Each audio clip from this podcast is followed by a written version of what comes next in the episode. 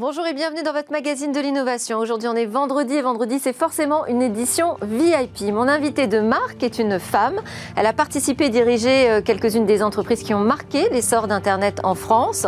Elle était aux manettes de moteurs de recherche, de fournisseurs d'accès ou encore de médias des nouvelles technologies. Alors, forte de toutes ces expériences, elle décide un jour de passer de l'autre côté de l'action, je dirais, là où se décide l'investissement et elle lance donc son premier fonds, euh, premier fonds et puis, euh, deuxième étape importante dans son parcours, c'est la création du premier fonds européen dédié à l'éducation. Et c'est ça qui va être le principal de notre sujet tout à l'heure. On va voir ce que recouvrent les EdTech, ses promesses, ses dépendances, mais aussi ses futurs horizons. Ce sera la grande interview EdTech avec Marie-Christine Levet. Mais avant, nous allons débriefer quelques-unes des actualités techno qui ont marqué cette semaine. Ce sera avec euh, un expert euh, business du jeu vidéo, Guillaume Monteux, que vous connaissez pour chroniquer le jeu dans Smartech, et puis un observateur averti des marchés, Christophe Holnet. En fin d'émission, nous retrouverons évidemment notre rendez-vous dans l'espace. On parlera aujourd'hui du tourisme spatial. Mais tout de suite, donc place au débrief.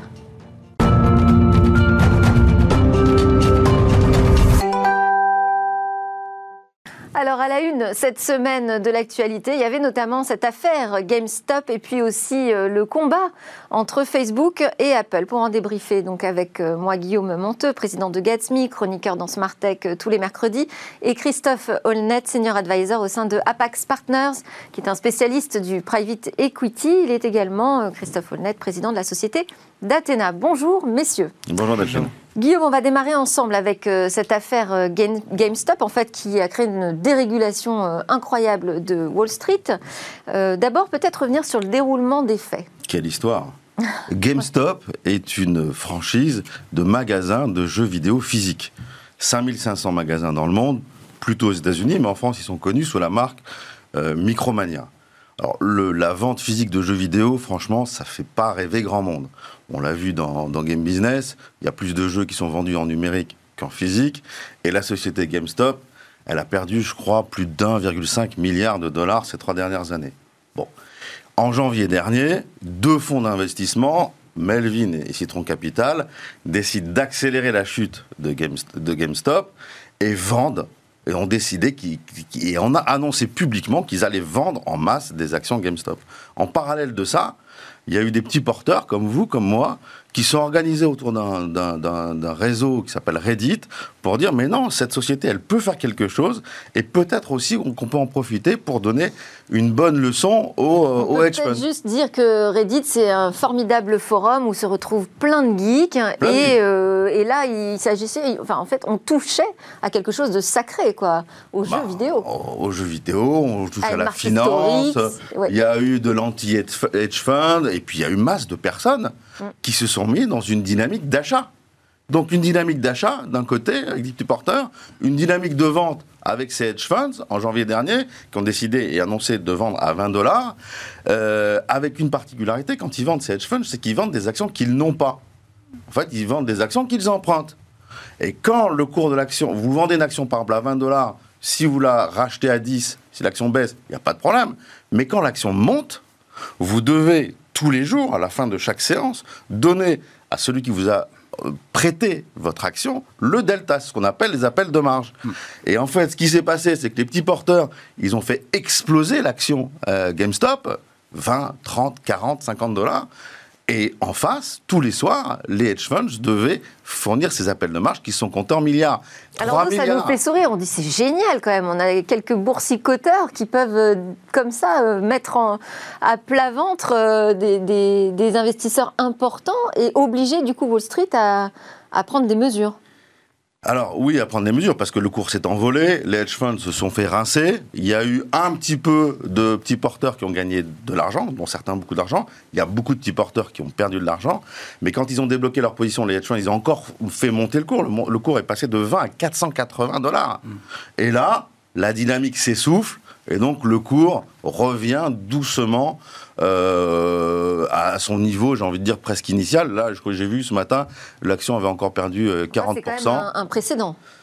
Alors c'est un précédent, euh, j'ai envie de dire. euh, C'est un épiphénomène ou c'est un précédent? Moi, franchement, je trouve que c'est un peu un pétard mouillé. Ah oui? Parce qu'il y a, bah oui, parce qu'il y a pas, enfin, là, ceux qui ont gagné de l'argent, la SEC va s'occuper d'eux pour savoir s'ils n'ont pas manipulé les cours. In fine, les hedge funds, ils se sont fait rincer. Mais bon, voilà, ça fait partie de la vie. La société GameStop, en fait, elle a rien gagné puisqu'il n'y a pas eu un, un dollar qui est allé, qui est allé chez elle. J'ai envie de dire, les seuls qui ont gagné de l'argent, c'est les market makers, tous ceux qui ont pris de, de Mais l'intermédiation. ça veut dire quand même que, des, des gars et des filles dans un forum peuvent déstabiliser euh, Oui, la oui. bourse, Christophe Holnet. Oui, ce qui est intéressant là, c'est la, c'est la masse, c'est le- ce qu'on pourrait appeler une sorte de crowd, euh, un achat par, la foule avec des montants minimaux finalement et qui permettent de, déstabiliser. Bon, je crois que ce qui est intéressant aussi, c'est euh, c'est une sorte de Occupy Wall Street, mais d'une façon un peu, un peu différente. C'est-à-dire que euh, les, les petits porteurs ont attaqué au portefeuille des acteurs de la finance, mais probablement parce qu'il y a une dissension de, de plus en plus forte, une fracture dans, la société. Et bon, euh, peut-être euh, en France, ça se manifeste de façon différente. Aux États-Unis, euh, je dirais, on pourrait imaginer que finalement, euh, des gilets jaunes auraient euh, massivement acheté des actions et déstabilisé. Mais comme vous le dites justement, le cours a énormément monté. Il y a eu un phénomène de masse, que je crois qu'il y a eu 6 millions de, de- personnes qui se sont inscrits sur le, le forum Wall Street Bets dans, dans la dernière semaine. Donc les, euh, tout le- il y avait un acte quasiment militant d'acheter des actions, de continuer à les acheter. Donc certains ont gagné de l'argent, mais comme vous le dites justement, le cours est quasiment revenu à son niveau et vous avez, vous avez des milliers, peut-être des centaines de milliers de personnes qui ont des actions à 300-400 dollars et qui aujourd'hui en valent euh, 50. Et ça veut dire que le marché aussi va peut-être mettre en place des mécanismes nouveaux pour se protéger, non? Moi, ce que je retiens, c'est que euh, c'est exactement ce que vous disiez. La masse peut faire la force, mais in fine, celui qui, in fine, celui qui fait la loi, bah, c'est l'argent. Et c'est le, système de la finance. Et qu'en fait, les petits porteurs qui ont voulu donner des, des- des leçons, entre guillemets, aux hedge funds, moi, j'y crois pas tellement. Si vraiment ils voulaient donner des leçons aux hedge funds, c'est, pas aux hedge funds qu'il fallait s'attaquer. C'est aux règles même du système. Et là, c'est autrement plus compliqué. Oui, mais là, ils font sauter quelques verrous quand même de ce système. Sur- Est-ce qu'on va pouvoir le tenir indéfiniment, indéfiniment pardon, le système? Pour moi, c'est vraiment une première faille. hein. Oui, enfin, je pense que c'est assez exemplaire euh, d'une quelque chose qui était assez assez inattendu. La question, c'est que si on veut, euh, comme vous le dites justement, si on veut réguler dans le temps. euh, bon, euh, la, la puissance financière des petits porteurs n'est évidemment pas suffisante. Donc, euh, il y a un risque euh, fort qu'il y ait beaucoup de dissensions qui, qui s'opèrent. Euh, De façon similaire, ils ont essayé de faire monter le cours de l'argent de façon massive euh, récemment. Et en fait, euh, il s'est passé à peu près la même chose. Le cours de l'argent est monté et est redescendu très rapidement. Et on a commencé à sentir beaucoup de dissensions dans les forums avec euh, certains qui, qui accusaient les autres de manipuler. Parce que vous pouvez très bien avoir aussi un hedge, un hedge fund mal intentionné qui vient dans les forums massivement avec des trolls et, et des informations. Donc c'est aussi toute la derrière il y a toutes les problématiques de la manipulation euh, d'opinion par les réseaux sociaux finalement. Ouais. Ça, ça rejoint ces, ces problématiques-là et ces besoins de régulation.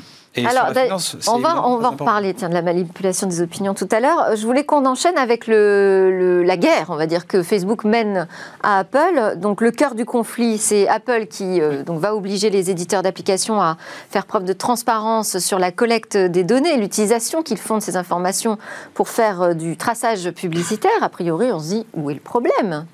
Tant mieux. C'est un peu ce que demande l'Europe, non? Oui, alors, euh, oui, alors, là, si on avait besoin de, de- de comprendre ce qu'est un gatekeeper au sens de ce que Thierry Breton, a, la façon dont Thierry Breton et la Commission européenne ont dénommé les plateformes dominantes, c'est-à-dire des, des- des- des acteurs qui dominent un écosystème et qui en définissent les règles, bon, ben, Si on Apple. veut entrer sur un marché, Là, il faut en a- passer par les règles. Qu'est-ce qui se passe quand deux gatekeepers s'affrontent. Voilà. Et là, vous avez un gatekeeper qui est Apple en l'occurrence, qui a décidé de marcher sur les pieds d'un autre gatekeeper. Bien sûr, ça ne se présente pas comme ça, puisqu'il se. Alors, Apple se drape dans la défense de la vie privée, puisque Oui. ça a été annoncé le jour du Privacy Day euh, par le PDG euh, d'Apple. Et euh, on dit, voilà, se- et comme vous le dites, a des arguments qui nous paraissent assez, assez justes. Et, et puis, de l'autre côté, Facebook, lui, se drape dans le défenseur des pauvres PME qui ne vont pas pouvoir bénéficier des données et vont pas pouvoir se relancer dans ce monde post-Covid. Donc finalement, on a presque la larme à l'œil quand on écoute ces deux euh, gatekeepers. Mais on n'est quand même pas tout à fait naïf. Euh, ce qu'Apple cherche à faire, c'est protéger euh, son écosystème. Il a un business model qui est différent de celui de, Facebook. Il ne faut pas oublier que derrière ça, Apple, il cherche à imposer Spotify par rapport à Apple, par rapport à iTunes, à imposer Apple TV par rapport à Netflix et iMessage par rapport à WhatsApp. Donc si Facebook est déstabilisé sur son business model en ne pouvant plus monétiser les données, puisqu'il va falloir un consentement explicite euh, des utilisateurs, eh bien, euh, il sera affaibli et Apple pourra le repousser euh, sur les aspects messagerie, par exemple. C'est effectivement ce que reproche Facebook. C'est au cœur du sujet de la position dominante. Ce qui reproche à Apple, c'est d'imposer des règles que Apple ne s'impose pas. Bien sûr, puisque bien, bien, sûr, parce qu'Apple dispose de toutes ces données et Apple fait une sorte de opt-in, mais on voit qu'Apple se positionne en régulateur. Donc il montre qu'il y a besoin de régulation. La seule chose, ce ne sont pas des acteurs privés qui doivent le faire. Guillaume, une réaction là-dessus? Bah oui, enfin, on est, on est, on est face à, deux visions du monde de l'Internet totalement différentes. Facebook qui fait des applications gratuitement financées par la publicité, Apple qui impose aux utilisateurs d'acheter ces services et qui prend une commission dessus. Donc là, on est, on est sur une guerre de, titans, un combat de mox majeur. Moi, une commission très... très importante qui a fait euh, d'ailleurs partir Epic Games euh, de l'Apple Store. Absolument. Epic Games, il y a eu effectivement le, aussi la, problématique avec Spotify. Il y a eu beaucoup d'acteurs qui se sont révoltés contre, ce, contre cette... Euh, la presse mondiale aussi s'est révoltée sur le fait que Apple prenait 30%, c'est le renouvellement d'abonnement de, de la presse. Donc, il y a deux mondes qui s'affrontent. Moi, très honnêtement, le fait qu'Apple impose euh, ce, cet, accord et son consentement des, utilisateurs pour le, partage des données personnelles, je vois le mal que ça peut faire à Facebook, et ça peut faire extrêmement mal à, Facebook. On parle d'un chiffre d'affaires qui, baisse de 20 à 30% mais je vois pas vraiment le bien, vraiment, que ça fait à Apple. Donc, je suis un peu dubitatif et puis j'y crois pas vraiment au fait que euh, Apple s'érige en défenseur des données personnelles de voilà voilà on verra bien ce qui se passe. Bon, affaire à suivre. Euh, je voulais un petit clin d'œil quand même, c'est les 20 ans de VLC. Alors euh, Christophe Holnet, ça, m'amusait aussi de vous interroger là-dessus parce que vous êtes un ex-président de Microsoft en Asie du Sud et en France et finalement VLC a longtemps été un concurrent excellent d'ailleurs des, des, players des GAFAM. Oui, absolument. Euh, VLC, c'est une très belle réussite euh, française, puisque, euh, comme vous dites, ça date d'il y a 20 ans. C'était créé à l'école centrale. Et il y a près de, je crois, 1000 ingénieurs, essentiellement des centraliens, qui ont travaillé sur ce projet open source. Donc, c'est un player vidéo qui permet de, notamment dans, qui permet de, de, diffuser de la télévision, de la vidéo de façon extrêmement optimisée. Et, et, et il a été diffusé en open, il a été téléchargé 3 milliards 500, 500 000 fois. Donc c'est assez peu connu finalement pour une extraordinaire réussite. Bon, mais elle a été développée dans un mode euh, open source.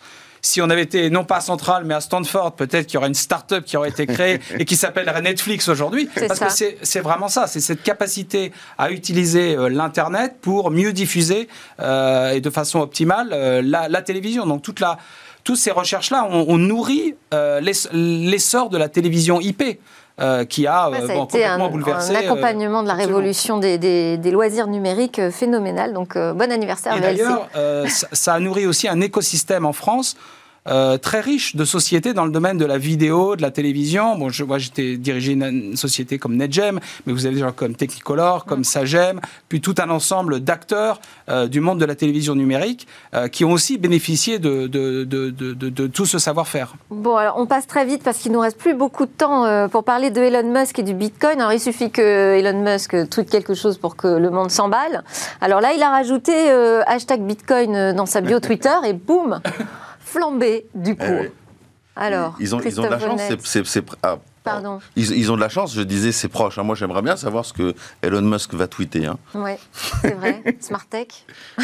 Non, mais ça montre, euh, bah, ça montre la puissance du, de, Twitter et finalement la, la l'ubris qui, peut en, qui peut en résulter pour celui qui, par un tweet, permet comme ça de faire de tels mouvements de marché. Mais je crois que le soutien de Elon Musk à Bitcoin est, soutien amical, clin d'œil, ce qu'on veut. Et, il n'est pas étonnant puisque D'abord, Elon Musk a toujours une, communication un peu non conventionnelle, un peu anti-establishment, et puis il a une dent contre la finance en général, et hedge funds en particulier, puisqu'il a aussi soutenu GameStop, enfin l'action à GameStop, mais il a aussi une dent contre la finance, et là, en faisant la promotion du Bitcoin pour pouvoir remplacer le cash, il, euh, il sait qu'il euh, euh, voilà, cherche à déstabiliser un peu, un peu les banques et, enrager, et mettre un peu d'huile sur le feu. Et puis, euh, comme clin d'œil, on peut dire aussi qu'il a affirmé à sa croyance en Bitcoin, puisque vous savez qu'il annonce euh, des colonies sur Mars en 2026. Mmh. Je ne sais pas si vous avez prévu d'y être, mais je vous assure. il a, parler déjà. Il a, affirmé que euh, la monnaie sera le Bitcoin. Il n'y aura pas de cash sur Mars.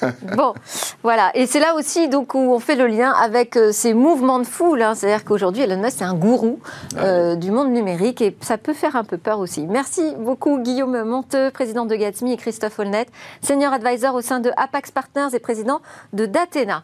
C'est l'heure de la grande interview EdTech.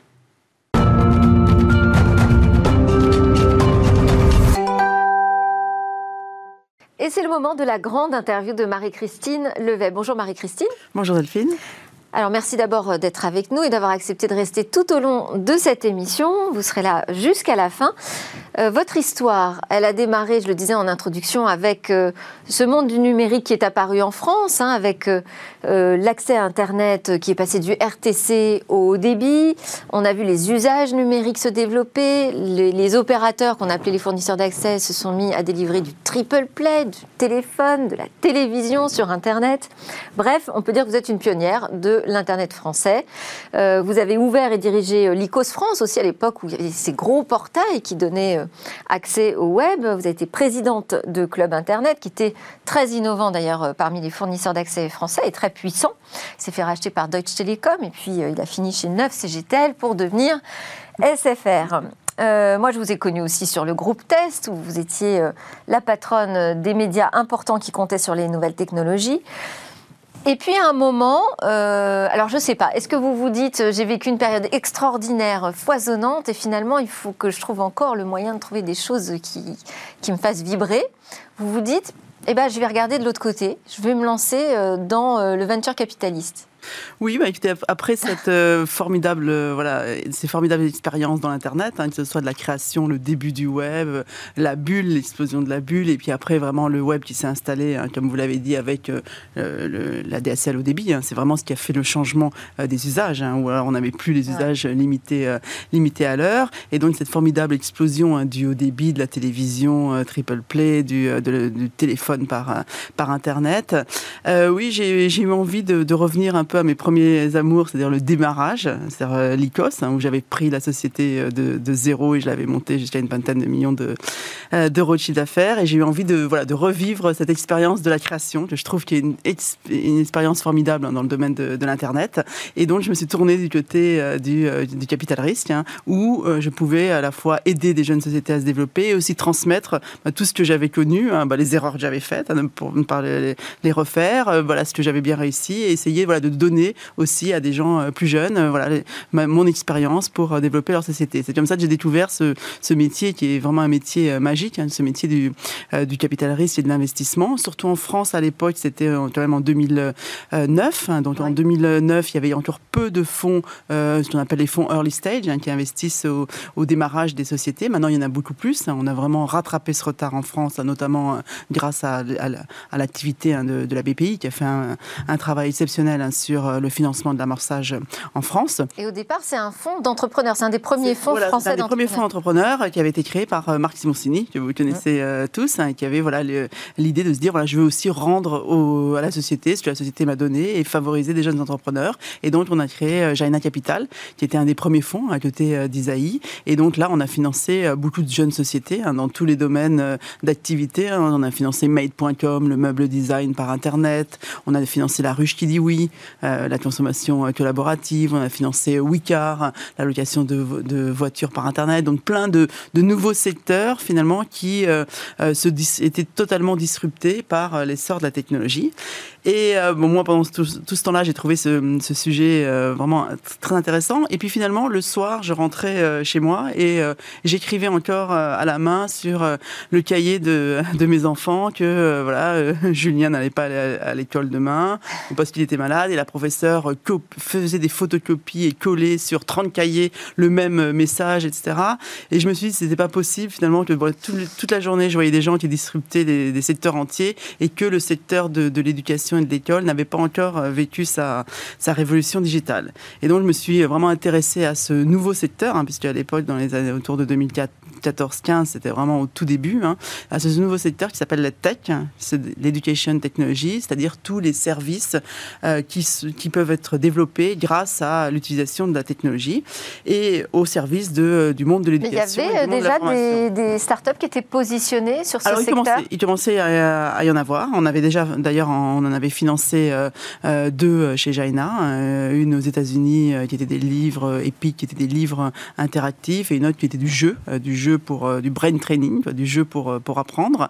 Et donc j'avais commencé à regarder un peu ce secteur et j'avais vu qu'aux États-Unis, il commençait à y avoir euh, des fonds, et c'est souvent les États-Unis hein, qui nous ont, qui ont été en avance dans, dans toute l'histoire d'Internet, qui avaient des fonds spécialisés dans ce secteur, et c'était eux qui avaient permis aux grands du secteur de la tête d'éclore, hein, les Coursera, les Udemy, voilà, toutes ces grandes plateformes de, de learning qui démocratisent totalement l'éducation. Et voilà, et bah, l'aventure entrepreneuriale m'a repris dans les tripes et je me suis dit bah, pourquoi est-ce que je lancerais pas euh, voilà ça en, France et même en Europe puisque euh, donc du Capital est né en 2017 hein, et on est euh, le, le premier fonds hein, européen dédié au secteur de l'EdTech, hein, l'Education Technology. Avant d'arriver à, l'EdTech, vous siégez aussi au bord de DigiSchool, Live Mentor, Magic Makers, Manzalab et Student Pop. Moi, je, ce qui m'intéressait de comprendre, c'est quel partage d'expérience peut intéresser les jeunes entrepreneurs. Qu'est-ce qu'on peut leur apporter quand on arrive avec 10, 15, 20 ans d'expérience Alors, déjà, de les aider à structurer leur société. Je pense que voilà, le plus important quand on commence à grossir, c'est vraiment d'avoir une, une, équipe et une société euh, structurée, aider à recruter les bonnes personnes, hein, parce qu'on peut, voilà, on peut souvent se tromper dans du, euh, dans du recrutement, aider euh, à, voilà, avoir une belle organisation. Je pense que voilà, on ne réussit pas sans une belle organisation derrière soi. Hein. Le one-man show, il existe souvent dans vos plateaux, mais en général, voilà, il y a toujours une organisation derrière. Hein. donc déjà, bien aider à structurer la société, avoir les bonnes personnes aux bonnes places. Ensuite aussi avoir des euh, structurer de manière financière, hein, avoir des ce qu'on appelle des KPI, à savoir des indicateurs qui vous permettent de suivre votre société, de suivre l'évolution de votre société, de, et, pouvoir prendre les bonnes décisions. Et ensuite, voilà, bah, les aider à prendre les bonnes décisions, à, ne, à y aller des fois, à choisir, à faire des choix. Je pense qu'une jeune société, elle doit souvent avoir voilà une proposition de valeur assez unique, voilà simple à comprendre pour l'utilisateur. Moi, j'ai été euh, élevé pendant 12 ans, euh, j'ai assisté à la formidable explosion de réussite d'Iliade, hein, parce que j'étais au au bord de d'Iliade et j'ai vu quand même voilà le conseil d'administration ouais. voilà j'ai vu quand même le la force de la de la de la proposition unique et forte voilà qui euh, qui s'installe dans euh, la tête des consommateurs et donc voilà avoir une force de proposition euh, unique et, et, et, ensuite exécuter dérouler son sa stratégie et, grossir. Et donc on les aide bah, dans des moments difficiles parce que les jeunes sociétés ont toujours des moments difficiles hein, des moments de cash de, de tension de cash. Voilà il y a quand même eu certaines sociétés qui ont souffert hein, pendant la crise du. Covid, hein. des, moments de tension de cash. On les aide aussi à prendre les bonnes décisions, à, des fois racheter d'autres sociétés, grossir et voilà et devenir de et on espère devenir des champions euh, français, des champions euh, européens. Alors vous avez cité Iliad, euh, donc Iliad Free Xavier Niel, et on retrouve Niel à titre personnel hein, dans le fonds et du capital. Oui, qui sont. Alors vous avez aussi deux associés. Lydie Marek. Un associé. Oui, une associée. Lydie Marek. Pardon. Une associée. On est d'ailleurs le seul, euh, un des rares fonds, mais je crois qu'on était au, départ le seul. Tenu par deux euh, femmes. Euh, tenu par deux femmes. Et d'ailleurs, c'est peut-être pour cela que l'on a 30% de nos sociétés qui sont dirigées ou dirigées par des femmes. Ah, d'accord, très bien. on retrouve aussi la BPI Dans le donc la BPI nous a fait nous a fait confiance hein, très tôt et voilà en, croyant à ce secteur de de la tech. On a aussi des investisseurs prestigieux qui nous ont fait confiance. Hein, les groupes Hachette, Econocom, hein, qui est un groupe qui équipe beaucoup d'écoles et qui avait avec un fondateur visionnaire sur ce sujet d'éducation technology. Le groupe Bayard et ensuite beaucoup de beaucoup de privés. la famille du groupe ID Kids, c'est Bulle et Jeux, les frères Karl de, de Babylou et plein d'entrepreneurs euh, euh, du, euh, du, web, alors des très connus comme Xavier Niel, Gilles Chetla de Klein, des, des moins connus, Chantal Baudron, Alain Thibault, je vais en oublier, mais voilà, on a une grosse et, surtout la famille Leclerc, la famille Decathlon, qui nous a fait fortement confiance sur ce, sur ce fonds. Et d'ailleurs, les privés ont été les, la plus grosse partie hein, de, des, des, montants levés par Capital. Et donc aujourd'hui, on peut dire qu'il n'y a plus de crainte ou de réticence de la part des investisseurs pour aller sur ce secteur de l'éducation? Alors, il y a 4 ans, on était pionniers. On était vraiment très pionniers. Donc, les gens qui nous ont fait confiance ont cru euh, en nous et à ce potentiel du marché de la tech. Aujourd'hui, c'est clair que le monde a totalement changé. Hein. Cette mm. crise euh, du, du, Covid a eu euh, un impact extraordinaire sur ce secteur de la tech. On assiste à vraiment à une envolée du, du secteur. Hein. Il y aura un avant et après Covid. Hein. Bah, le monde entier a basculé dans la tech. Il y a eu 190 pays qui ont fermé leurs écoles. Il y a eu 1,7 milliard d'élèves, de parents, de professeurs qui ont expérimenter des solutions tête. Les barrières psychologiques sont, sont tombées et, euh, et aujourd'hui, le marché de la tech est estimé en 2025 à un marché de 500 milliards. Le marché aura pris plus de 125 milliards en l'espace de quelques mois. C'est euh, euh, une, une, explosion incroyable. et il y a eu 16 milliards d'investissements dans la tech en, en 2020. Donc je pense que c'est l'un des secteurs qui sort le plus gagnant hein, de, cette crise parce que on s'est rendu compte hein, qu'il y a un, on avait pas assez investi dans ce, dans ce secteur. Il y avait euh, les écoles, les systèmes éducatifs étaient sous-équipés et surtout les parents, les professeurs ont expérimenté et se sont rendus compte de tout ce que le numérique pouvait apporter euh, à l'apprentissage. Et donc, il y a aussi eu des expériences euh, malheureuses, parce que tout n'a pas été rose au moment du premier confinement. On a vu que c'était même plutôt catastrophique. c'est un, un, marché qui reste difficile à faire bouger. Non enfin, je parle peut-être particulier euh, de la France, où euh, l'éducation nationale euh, pèse de tout son poids sur le marché de, de l'éducation. C'est peut-être ça qui fait qu'il y a des freins encore du côté de l'investissement? Alors c'est clair que pendant le, premier jour de confinement, bah, il y a beaucoup de startups qui ont vu leur, leur trafic exploser, les systèmes éducatifs n'étaient pas prêts, parce que bah, on, a vécu le fait que pendant 20 ans, finalement, on n'avait pas, vous savez, 20 ans que l'Internet existe, on n'avait pas assez investi dans ce, dans ce secteur, et donc ça a été un petit peu du, effectivement du, du cafouillement. Après, il y a un système D incroyable qui s'est installé. Hein. Les profs ont fait, euh, ont, fait, ont fait leurs propres vidéos, se sont emparés de d'autres outils, mais souvent, souvent les outils des GAFAM. Hein. Qui n'étaient hum. outils des GAFAM, d'où l'importance extrême de créer une filière euh, française et une filière souveraine, parce qu'autrement, ce sont les GAFAM qui pénétreront la salle, la salle de classe. Et c'est vrai que les, des outils que l'on utilise, qui ont été utilisés, n'étaient pas, pas faits au départ pour la tech. Hein. Microsoft, Teams et Zoom, c'est pas des outils de tech c'est de la visio. Donc voilà, donc effectivement, on a un petit peu. Il y a même des, des, plateformes de jeux vidéo qui ont servi, euh, euh, aux profs et aux élèves pour communiquer. Mais je pense que ce qui est important, c'est que les gens se sont rendus compte que finalement c'était indispensable d'avoir d'avoir ces outils, qu'on avait sous-investi dans ces outils, que finalement euh, le, le faux débat du numérique à l'école, c'était un, un, débat complètement obsolète et qu'il fallait investir. Donc là, il y a eu un changement de paradigme, un changement dans la, dans, voilà, dans la dans la tête de tous les utilisateurs et aussi euh, voilà et, du coup ce qui est-ce que ça se traduit par les, un changement du côté des commandes publiques? Alors écoutez moi je pense qu'il y a eu une prise de conscience forte des, des pouvoirs euh, publics sur euh, voilà l'importance de créer un numérique éducatif sachant que la technologie dans ce qu'on appelle le K-12 c'est-à-dire l'école c'est vraiment au service du professeur c'est pas du tout ce que l'on vit actuellement qui est vraiment une, situation de, crise totale hein. mais pour les étudiants surtout qui sont en visio euh, chez eux. Mais c'est vraiment des, des, outils au service du professeur. Donc il y a une prise de conscience des pouvoirs publics. Après, c'est des systèmes lents à faire bouger.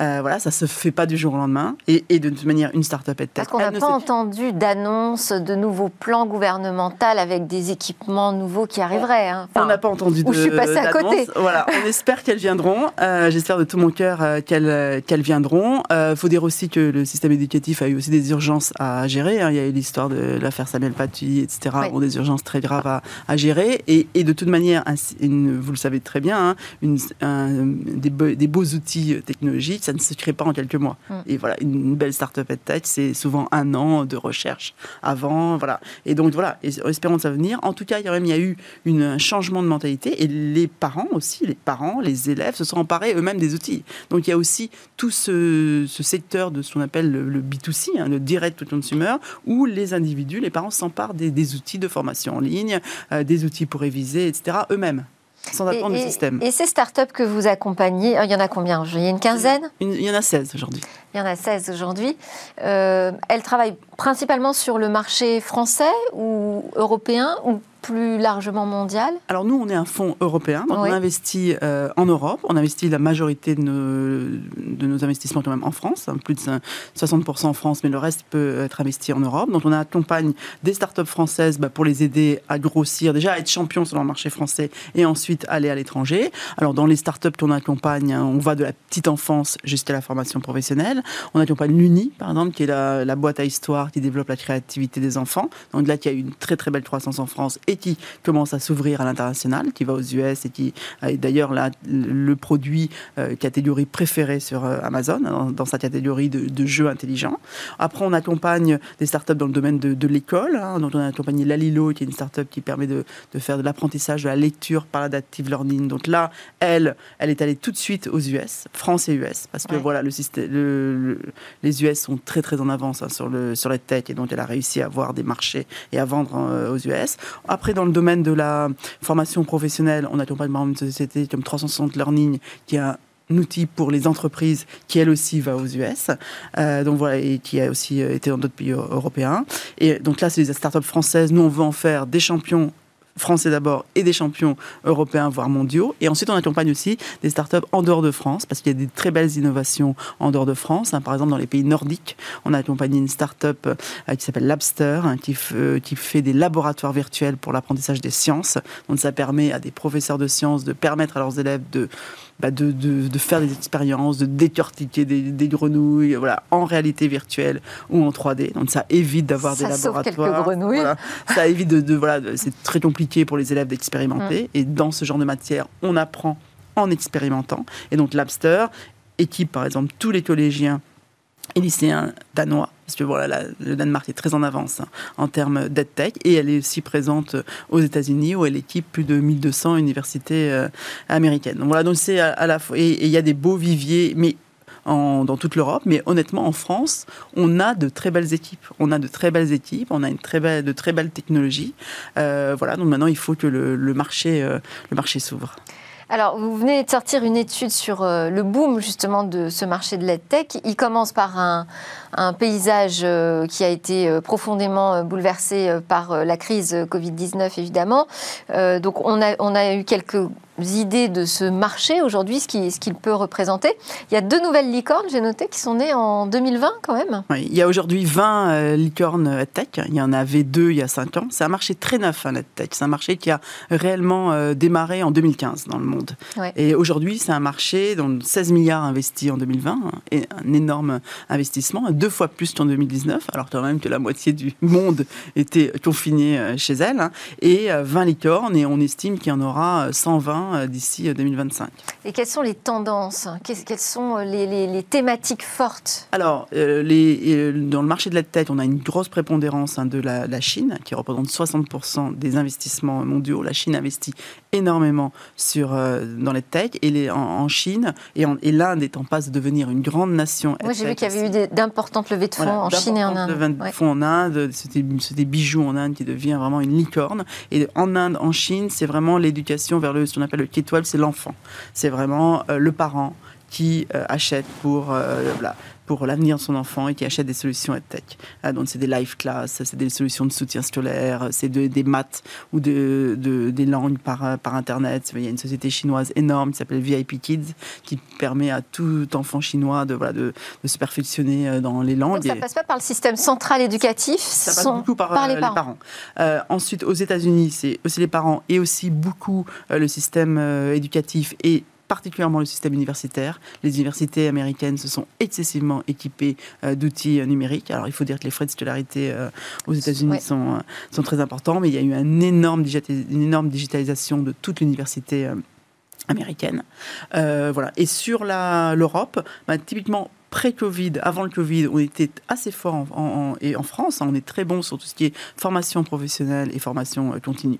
Le euh, e-learning, voilà, le e-learning. les MOOC. Euh, il faut dire qu'il y a eu une volonté politique très forte. Hein. Euh, le CPF est un formidable succès. Hein. Le CPF, c'est pour la formation. de formation en ligne qui permet à tout un chacun de choisir la formation qu'il a envie de réaliser. Ce CPF a été fait par le, ministère du Travail sous l'égide de la, de la Banque des Territoires. Et vraiment, c'est un très très grand succès qui démocratise totalement la, la formation et qui permet, et nous on est vraiment convaincus que la formation en ligne euh, tout au long de sa vie est un enjeu crucial, hein, parce que les gens auront besoin de développer leur employabilité. Je pense que le diplôme à vie que j'ai connu euh, il y a quelques années est un peu fini. Mm. Il va falloir, euh, voilà, tout au long de sa vie, apprendre, développer ses compétences et le faire en ligne, hein, parce que voilà, c'est très souple, c'est flexible, on peut le faire quand on veut. Donc la France est très forte hein, sur la formation en ligne et la formation professionnelle. Et, et, je pense que post-Covid, les secteurs du ce qu'on appelle le B2C, donc le parent qui s'équipe, l'individu qui euh, choisit lui-même sa formation et euh, l'école vont être des secteurs hein, d'avenir. Donc une prise en main de, l'éducation euh, par, par les familles elles-mêmes. Bon, cela dit, c'est pas très étonnant qu'on soit bon sur le e-learning et la formation professionnelle, parce que si ça n'a pas très bien marché au début, au, niveau de l'enfance, il faut pouvoir se rattraper après. Je suis mauvaise langue. Mais on parle aussi beaucoup du futur du travail post-Covid. Hein. Finalement, on a eu des nouvelles méthodes de travail. Est-ce que ça change aussi les nouvelles méthodes d'apprentissage à l'âge adulte? Oui, alors EduCapital est un fonds spécialisé sur ce qu'on appelle le futur de l'éducation et le futur du monde du travail, ce fameux saignement du future of work, parce qu'on pense que voilà, il y a un bouleversement total hein, des méthodes de travail des, entreprises. Hein. Euh, d'ailleurs, le Covid aura été l'accélérateur de transition digitale de beaucoup de sociétés. Hein, avec cette crise, beaucoup de sociétés se sont mis à utiliser des outils digitaux par la force des choses alors qu'elles ne l'avaient pas fait euh, avant. Et donc, il y a un, profond bouleversement des, des, modes de travail. Je pense que le télétravail va s'installer durablement avec des systèmes beaucoup plus souples. Et donc, il faut beaucoup d'outils aux entreprises pour à la fois bah, former. Parce que c'est pas juste le fait d'être à distance et d'avoir une connexion Internet. Oui, c'est aussi de travailler différemment. Donc il va y avoir l'explosion, à mon avis, de beaucoup de nouvelles façons de travailler, des outils pour aider à avoir un apprentissage plus collaboratif, un travail plus collaboratif. Il y a un gros sujet aussi de plus en plus, je pense, sur l'engagement des collaborateurs.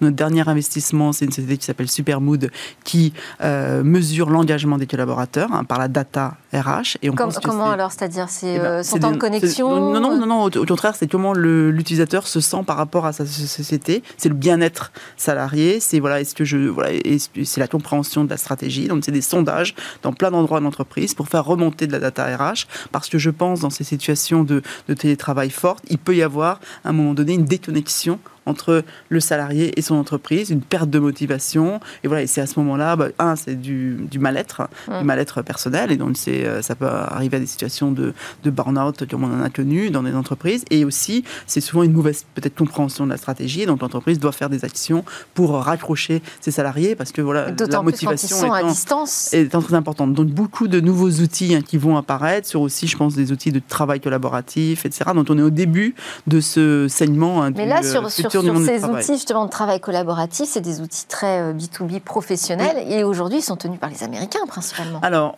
aujourd'hui ils sont tenus par les Américains. une société par exemple comme 360 Learning qui fait un apprentissage collaboratif, un outil d'apprentissage collaboratif n'a vraiment rien à envier euh, aux acteurs américains parce que c'est vraiment très innovant. Voilà, c'est de l'engagement du collaborateur, c'est de l'apprentissage entre pairs, etc. Mais c'est vrai que voilà il y a un risque. C'est pour ça que c'est très important qu'on développe nos propres technologies euh, françaises et qu'on développe avec un enjeu de souveraineté euh, euh, numérique sur ces sujets, parce que autrement, c'est clair qu'on aura un, un envahissement de. Comment on fait pour convaincre? Parce que là, vous êtes, vous avez dirigé des boîtes. Là, maintenant, vous êtes à l'origine des investissements. C'est-à-dire, vous décidez finalement du mouvement des plaques tectoniques du monde numérique. Ah, comment ah bah. vous faites pour dire on va imposer cette euh, souveraineté, les Français, l'Europe a une place à prendre, alors qu'on a un marché qui est quand même très compliqué. quand, de, quand il s'agit de, de commandes publiques, il faut une volonté politique forte il faut une volonté politique forte de dire voilà, on ne laissera pas euh, les GAFAM rentrer dans nos salles de classe. Ils rentrent par des outils, mais derrière,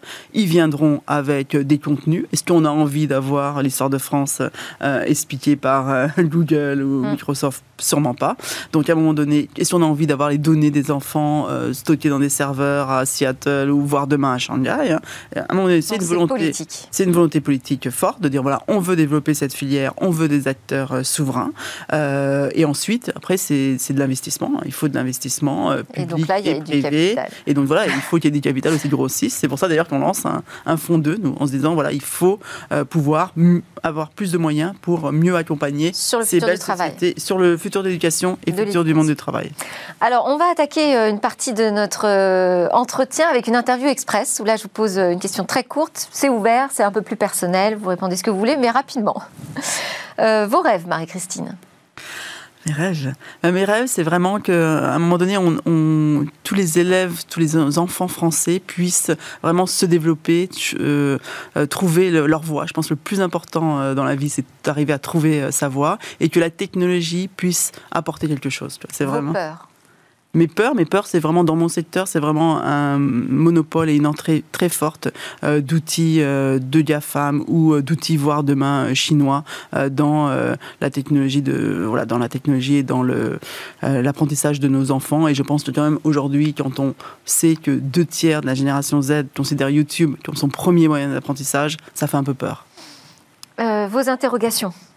Mes interrogations, c'est est-ce que la volonté politique sera assez forte?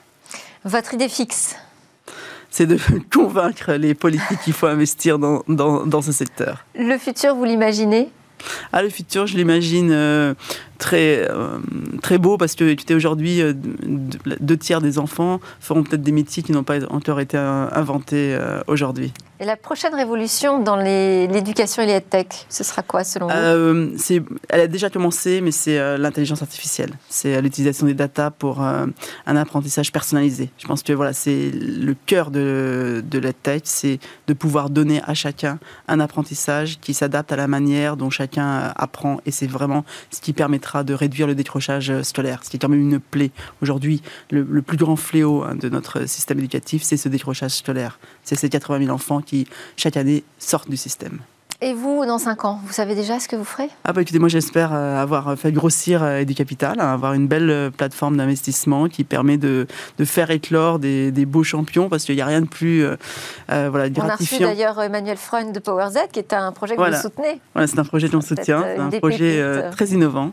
Et voilà, il n'y a rien de plus gratifiant que de voir voilà, des, des, jeunes qui ont créé leur entreprise, qui est devenue gros, grande, et, voilà, et qui ont créé une belle, une belle success story à la française. Merci beaucoup Marie Christine Levet, fondatrice d'Edu Capital. On enchaîne avec notre rendez-vous dans l'espace. On va parler du tourisme spatial.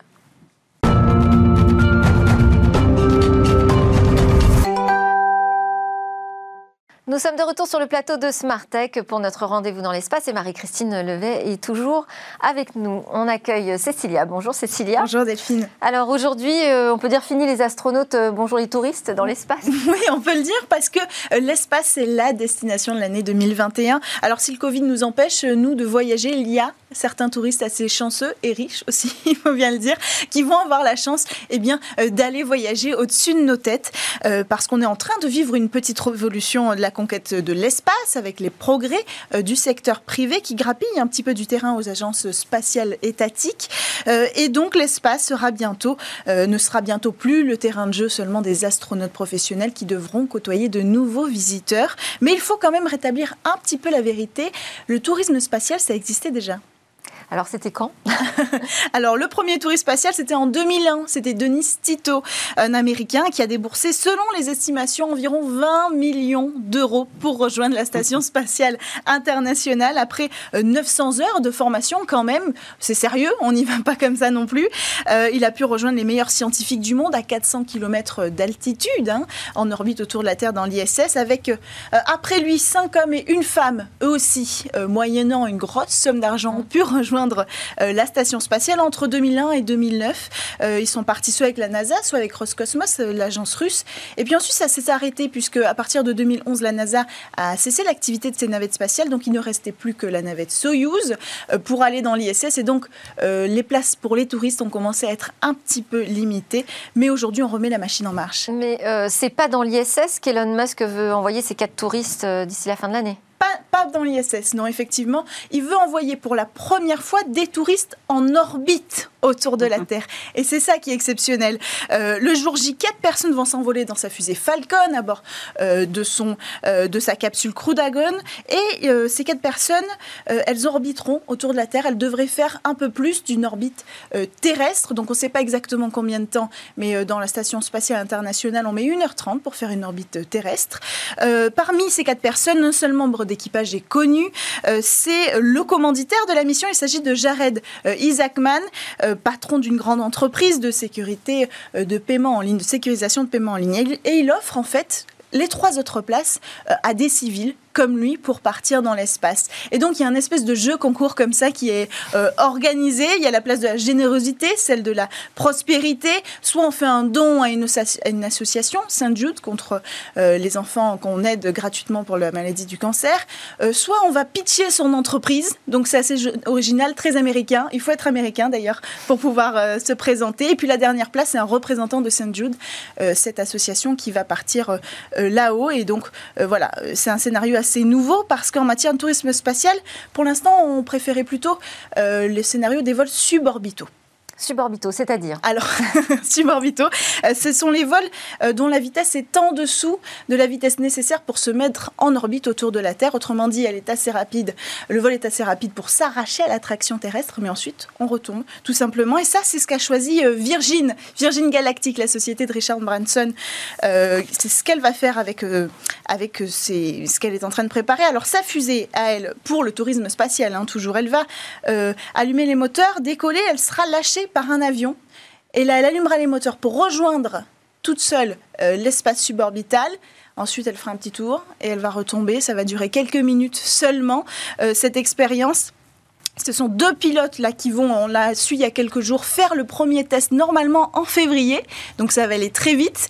Euh, ensuite, c'est Richard Branson lui-même, ce qui est assez rare, mhm. euh, qui va aller décoller, profiter hein, finalement des fruits de son travail. À sa place. Nous aussi, on ferait sûrement pareil. Mais bon, pour l'instant, Jeff Bezos et Elon Musk n'ont pas parlé d'y aller. Donc c'est quand même assez, assez marrant de, souligner que lui va en profiter. Et puis ensuite, il y a une longue liste d'attente, à peu près 600 personnes pour l'instant, euh, qui se sont inscrites pour aller dans l'espace dont d'ailleurs Leonardo DiCaprio. Et là, ça coûtera combien? 250 000 euros. Voilà, mais euh, pour la plupart des experts, il faut le dire quand même, euh, seulement 50% de chance pour que les touristes de Virgin Galactic décollent bien cette année. Juste un mot. Alors, bah, pour ceux qui n'ont pas 250 000 euh, euros pour aller dans l'espace, il y aura, je pense, la réalité virtuelle qui leur permettra euh, euh, d'y aller. Donc, c'est ça l'avantage de la technologie. Ça démocratise les choses. il y a d'autres solutions aussi et on en parlera la semaine prochaine. La semaine prochaine, on continue cette aventure spatiale touristique. Merci beaucoup, Cécilia Sévry. C'est l'heure du Lab Startup.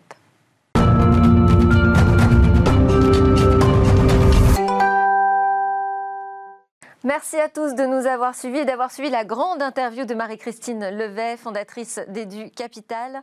Je vous dis à lundi pour de nouvelles discussions sur la tech.